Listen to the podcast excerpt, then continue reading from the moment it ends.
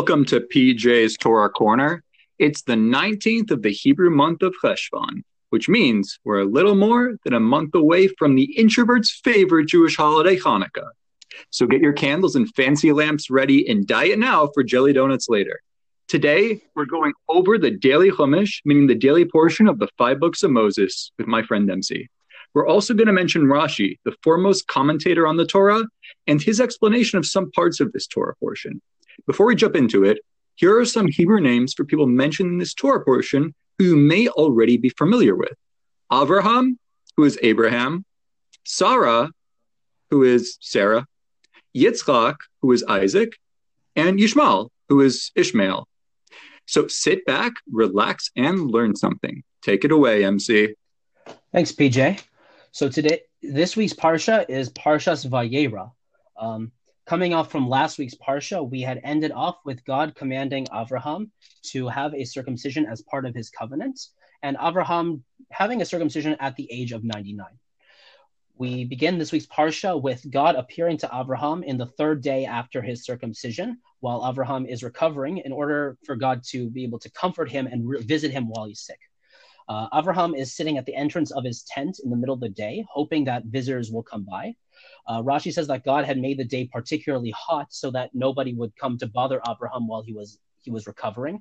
But Abraham really was desperate to really uh, have any to have a guest and to welcome them into his home. Uh, as he's as he's sitting there, he sees three men appear. Uh, these were actually angels disguised as regular travelers each uh, each of these angels with a specific task. And Abraham rushes towards them uh, and asks them to to stay a little while as his guests.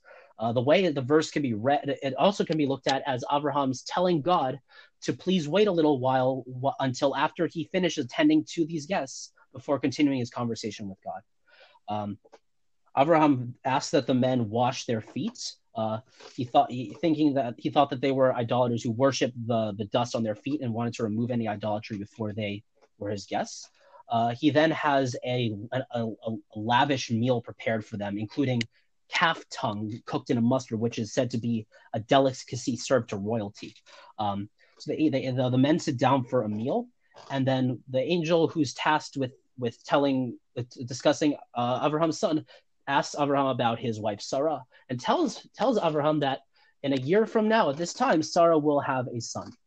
Uh, Sarah overhears this and laughs to herself, uh, incredulous at the thought that she, at her age, could possibly give birth to a child. Not to mention that Abraham is also old. God asks Abraham, "Why is it that Sarah is laughing?" Uh, God omits the part. Uh, is it really that absurd? Uh, God omits the part that saying that Abraham was old in order to maintain peace between Abraham and his wife. Um, he also reiterates his promise that indeed Sarah will have a, a son at this time the following year. Um, so uh, Sarah is, is Sarah tries to Sarah denies the fact that she laughed, but God in fact confirms that yes, she did laugh about it, and that, that's part of it. It's he's he's named Yitzchak. Into the laughter. Um, so the angels, having finished their having finished their meal, get up and start walking towards Sodom and its neighboring cities, with Abraham accompanying them to walk their to walk them out. Um, God decides that he doesn't want to hold back the information of what he plans to do with those cities from Abraham, who he holds so dear. And so he tells Abraham that because of the incredible level of evil and injustice being carried out in Sodom and the other cities of the plain, God plans to go down to investigate to see if they need to be destroyed. Uh, Abraham approaches God in prayer and tells him that if God destroys the, the cities, it will be a desecration of his name to kill the innocent along with the guilty.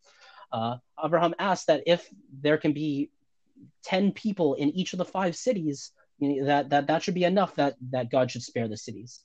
Uh, since there aren't that number, many num- that number of people, uh, Abraham tr- continues to argue down the number, eventually getting down to 10 people for just to spare one of the cities. Uh, since that, not even that many people can be found, um, Abraham is not able to go any lower. Uh, Rashi explains that this is because Noah, Noah and his family, 10 generations before, had been eight people, and that was not enough for them to keep the world from, from being flooded. Since Abraham is not able to argue his case any longer, he rests his case and returns home. And the two angels, two of the angels, continue on to Sodom. Uh, since one of the angels had finished his mission, the other two had the mission of destroying Sodom and rescuing Lot. Uh, the angels continue down to the city and reach there by evening. They delay their journey so that they can stall for time in hopes that a positive verdict can be found. Um, Lot, uh, Abraham's nephew, greets them at the gate to Sodom and asks them to come as his guests. Um, Rashi explains that the people of Sodom were incredibly individualistic to the point that they despise any form of of, of hospitality or acts of kindness, and they built it into their culture to be cruel to other people. And Lot feared that if was was fearful that about bringing these guests in, so he asked them that they come in through the side of his house and not through the front door, and that they didn't wash their feet immediately upon coming in. Lot prepares a lavish feast for them. Uh, and that night, the people of the town hear, and all the men gather outside of Lot's house, demanding that he hand over his two guests. Lot refuses to hand them over, and even offers to give over his two daughters instead. The people refuse and try to break down Lot's door. So the and the angels strike them with blindness so they're unable to harm him. The angels warn Lot that God is going to destroy the city and tells him to try and get any of his relatives, including his in-laws and his grandchildren, to, to try and escape with him. Uh, they re- his in-laws refuse to believe him, and so he is forced to leave with just his wife and his two daughters. Uh, he tries to delay longer to rescue some more of his property, but he's told that he has to run. He has to leave as soon as possible. Uh, his family, Lot and his family, are told not to look back at the destruction as it's happening, and they're told to flee for the mountains ahead to Abraham. Lot doesn't want to go back to Abraham because he fears that although he's considered a righteous person compared to the evil people of Sodom, that if he were to go back to Abraham, he would be considered wicked by comparison. So instead, he's given permission to flee to one of the other cities, which was not quite on the same level as Sodom. And in Lot's merit, that city is actually spared.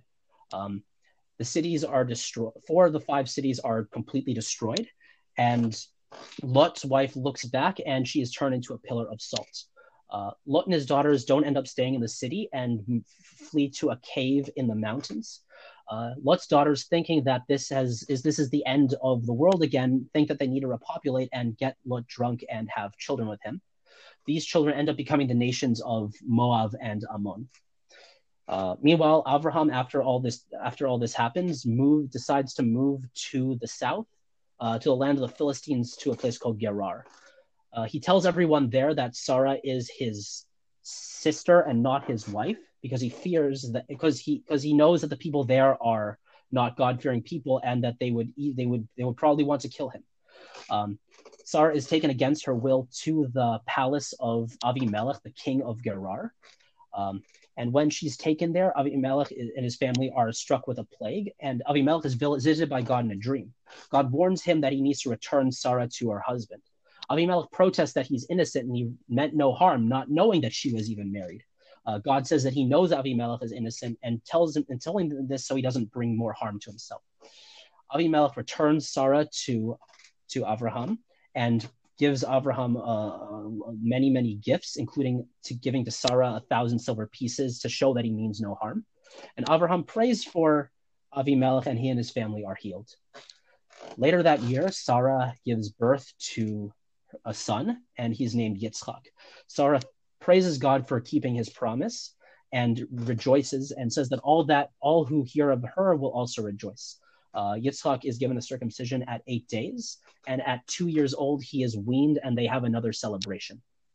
As Yitzchak grows up, uh, Sarah notices that Yishmael, uh, Abraham's older son, is beginning to engage in all sorts of immoral and evil activities of idol worship and murder, and he's quarreling with Yitzchak about the inheritance and even shooting arrows at him, according to Rashi. So Sarah demands that Ishmael and his mother Hagar be sent away. Abraham is very upset about this, but he is commanded by God to listen to Sarah. And so he sends uh, Hagar and Ishmael away with food and water. Uh, they wander in the desert, and Ishmael gets sick. And so Hagar and Ishmael cry out to God, and an angel call, responds that Ishmael will be saved and become a great nation. And they're shown a well and they're able to drink. Uh, Ishmael then grows up to become an archer who lives in the desert. Um, Abraham also makes a peace treaty with Avimelech, the king of Gerar, who had invited him to live wherever he wants in his land. And although there is some quarrel between Abraham and Avimelech's shepherds who try and steal one of Abraham's wells, all, all that's resolved with the peace treaty and the place that they make the peace treaty is called Be'er Sheva, literally the well of the oath. Um, So after that happens, uh, sometime later when Yitzchak, oh, so so then, oh yeah, so Abraham then sets up a an inn uh, and an orchard in Beersheba where he uses the inn as a way to spread the word of the existence of God to travelers, and that travelers should bless God for the food that they eat when they're there. Years pass, and when Yitzchak is 37 years old, God gives Abraham his final and most difficult test. He commands Abraham to take Yitzchak up on an altar on a mountain in the land of Moriah and to give him as an offering to to God. Notice he doesn't tell him to give him as a as an offering, but merely to put him up on the altar. Abraham, despite the difficulty, immediately rushes to do this, and he travels to the travels to the mountain with Yitzchak and with two other people who Rashi says were Ishmael and Abraham's servant Eliezer. Uh, when they reach the place after three days, uh, three days being enough time that they can show that Abraham is doing it out of ra- completely rationally and out of his and, and not in the heat of the moment. Uh, Abraham goes up with Yitzhak to the top of the mountain. Yitzhak asks about the fact that they don't have an animal to sacrifice, and he realizes that really he's the one who's going to be in the sacrifice. And nevertheless, according to Rashi, he goes with complete uh, with complete eagerness to still give up his life. Uh, Abraham sets up an altar and binds Yitzchak on top of the altar. But as he br- is about to bring down the knife, uh, he, a voice from heaven tells him that he, to not harm Yitzchak and that he has passed the test. Um, as a result of this, uh, him and Yitzchak will be doubly blessed, and this act of righteousness that he did will be a, symbol of merit for the Jewish people for all generations to come. Uh, Abraham is shown a ram that's stuck in the thicket, which was prepared for this purpose from creation, and he offers the ram in place of Yitzchak and then returns home. Uh, the Parsha ends with a listing of the children that Abraham's brother back in the land of Haran has. The reason for this being that it involves mentioning the birth of Rivka, who later will become uh, Yitzchak's wife. And from there, we come to the end of the Parsha. So, question time. Why in the world does the same thing that happened to Abraham when he comes to Egypt in Lech Lecha, last week's portion, happen in this one with Avimelech? there is the slight difference of the dream, but uh, I mean, I guess there are, there are more specific things I'm wondering about. But is there some overall thing here, MC? It's, it is a very interesting thing that's going on here. Um, I can't really say for sure, but I do. I believe the Lubavitcher Rebbe discusses this concept. I believe what he said. I mean, when he says overall, kind of what we see in this parsha compared to last parsha, we really kind of see the idea that there's really one chapter of, of there's like the chapter of Abraham's life before he has the before he has the circumcision before he has the bris milah, and then he has this this this entire other portion which is after, and it's on a whole he's he's really able to go to a whole other level than he was before, and really we now see kind of this we see many of the same of these similar events being reflected, but but but, but slight but like different on a on a different sort of level of revelation. Huh. So okay, so you're saying after the circumcision uh, of last week's parsha, mm-hmm. then you're saying things because it, it, seems like the this this one mirrors last one with yeah oh and uh well, so not only do we have like Paro Pharaoh in Egypt in the last one and Avimelech in this one, but it also like was the was the bris of the circumcision was that toward the end of last week's parsha as well? It was, yes. Oh, okay. And the Akedah is at the end of this one, right? Yes. And both are the only commands straight from Hashem that Abraham gets in Wait, they're not the only ones, right? Because uh, because Hashem asked Abraham and Sarah to go south, and they end up getting taken to Egypt in last week. So they're not the only ones, right? Right, right. They're not the only um, commands, but but it's it's interesting. It seems like there there may be some connection between the bris milah, the circumcision toward the end of last one, and the Akedah toward the end of this one. Still. Oh, for sure. Uh, that's a really good point. I mean, there's really just the parallelisms are everywhere. You also have uh, Hagar being sent away that happens also in both parshas. Um, there's there are some other things I, am not sure. Oh, that, really that's interesting. You're saying she sent away twice. Yeah.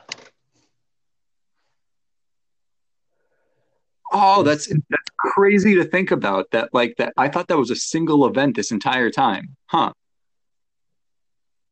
Okay. And so what with this gosh, that's that's crazy that like that it's a lot of the same events happening on a different level. Right.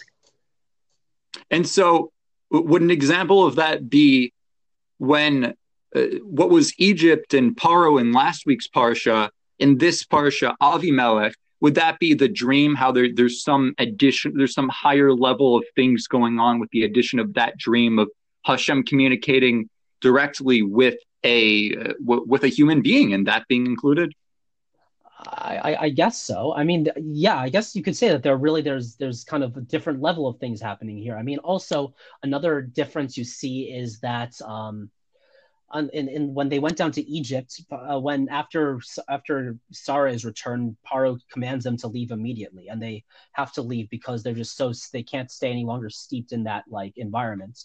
Whereas here, Avimelech lets them stay as long as they want. Um, hmm. But I guess also it's different because there it's within the land. It's within the land of Israel, and it's not in a, another country. Uh huh. But weren't they? Didn't you say that they were still concerned about either the land or the people there? Uh, yes. So Abraham says that it's a land where it doesn't appear that there's much fear of God, and and Rashi says about this that it's a sort of place where when a visitor comes, the first thing they think is not how can we make accommodation for him. The first thing they think is is are the women with him available? Can we take them for ourselves? Huh. Interesting. So, uh, so got it. I mean, why did they stay then? it is a really good question. Um, I'm not sure, but I guess it, I guess there's no, there's not the same quality to it as there is in Egypt. There must be something about that. So it's I mean, kind of. Go ahead. I, I guess we see Avra, uh, Avraham sort of making being able to work with it. Like he he digs wells there. He sets up you know his he sets up residence he builds an inn to try and attract people to to believing in god. Hmm. Okay. Huh. Okay so the so the that's interesting. Like uh, i forget exactly where this comes from but aren't there descriptions Okay, I feel like I'm going to keep digging into this until I hear everything. So we got to save the rest. Yeah, this has been enlightening. Thanks for your time, MC. Thank you. This has been PJ's Torah Corner. Have a great rest of your day. See ya.